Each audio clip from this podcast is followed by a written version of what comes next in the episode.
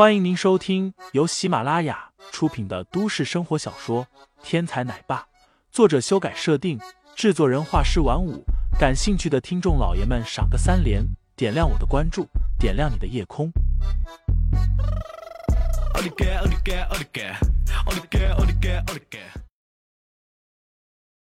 第一百七十六章，白子梅去向上。晚宴大厅，当林飞离开很久以后。众人终于从林飞带来的震撼当中回过神来，不过大家都不约而同的闭口不谈林飞的事。这件事无论怎么说，游轮的主人似乎都有一定的责任，要么会员卡发放错误，要么对会员的管理出现了问题。现在是在游轮上，大海茫茫，没有人愿意冒着惹怒游轮的主人风险去谈论一个跟自己无关的人。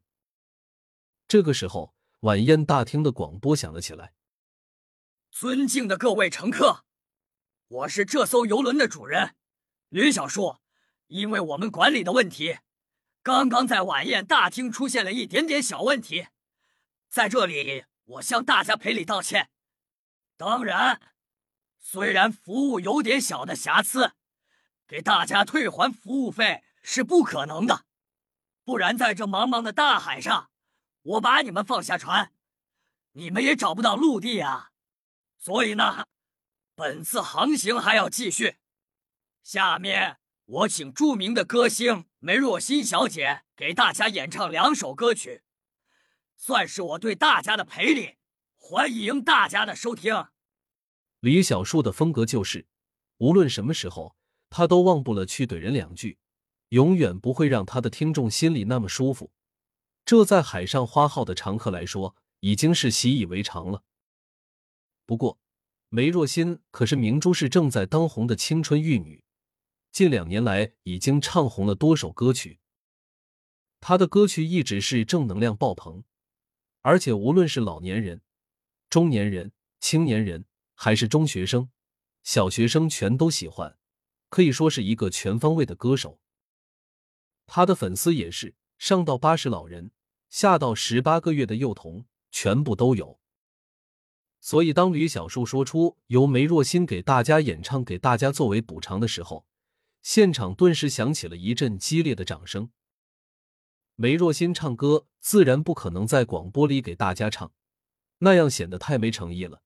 李小树虽然喜欢怼人，但是底线还是有的，他不可能无限拿着自己的客户开涮，毕竟这都是他的衣食父母。不久以后，一道靓丽的身影出现在了舱门口。一身素色的长裙遮住她美好的身材，但是遮不住她无敌的容颜。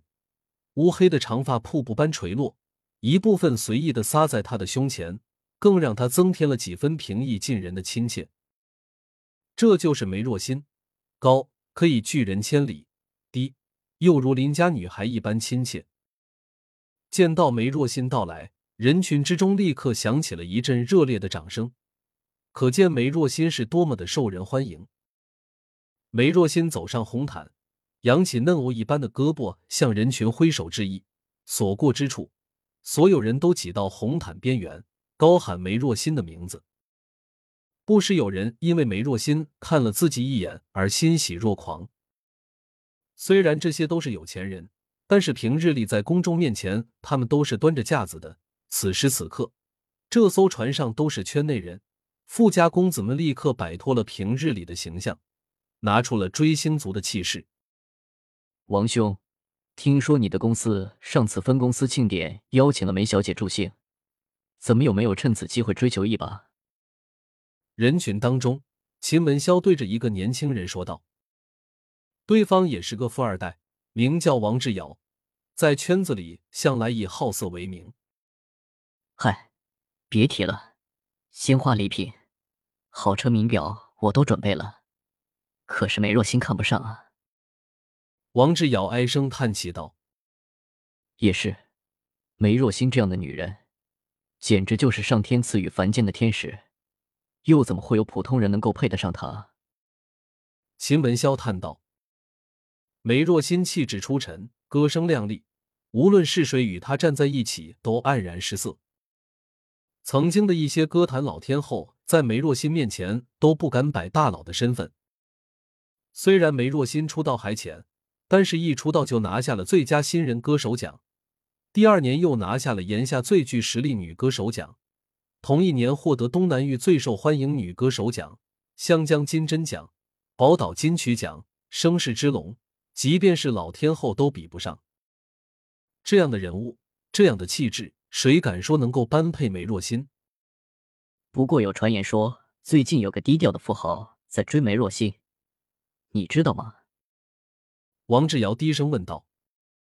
这个事啊，我倒是听说过，听说是那个家族的人啊。秦文潇也低声回复。不过他话刚出口，王志尧就嘘了一声，制止了他继续说下去。那个家族可是高高在上的存在，不是一般人所能言的。我也听说了，开始还以为是传言呢，没想到竟然是真的。王志尧感叹道：“听众老爷们，本集已播讲完毕，欢迎订阅专辑，投喂月票支持我，我们下集再见。”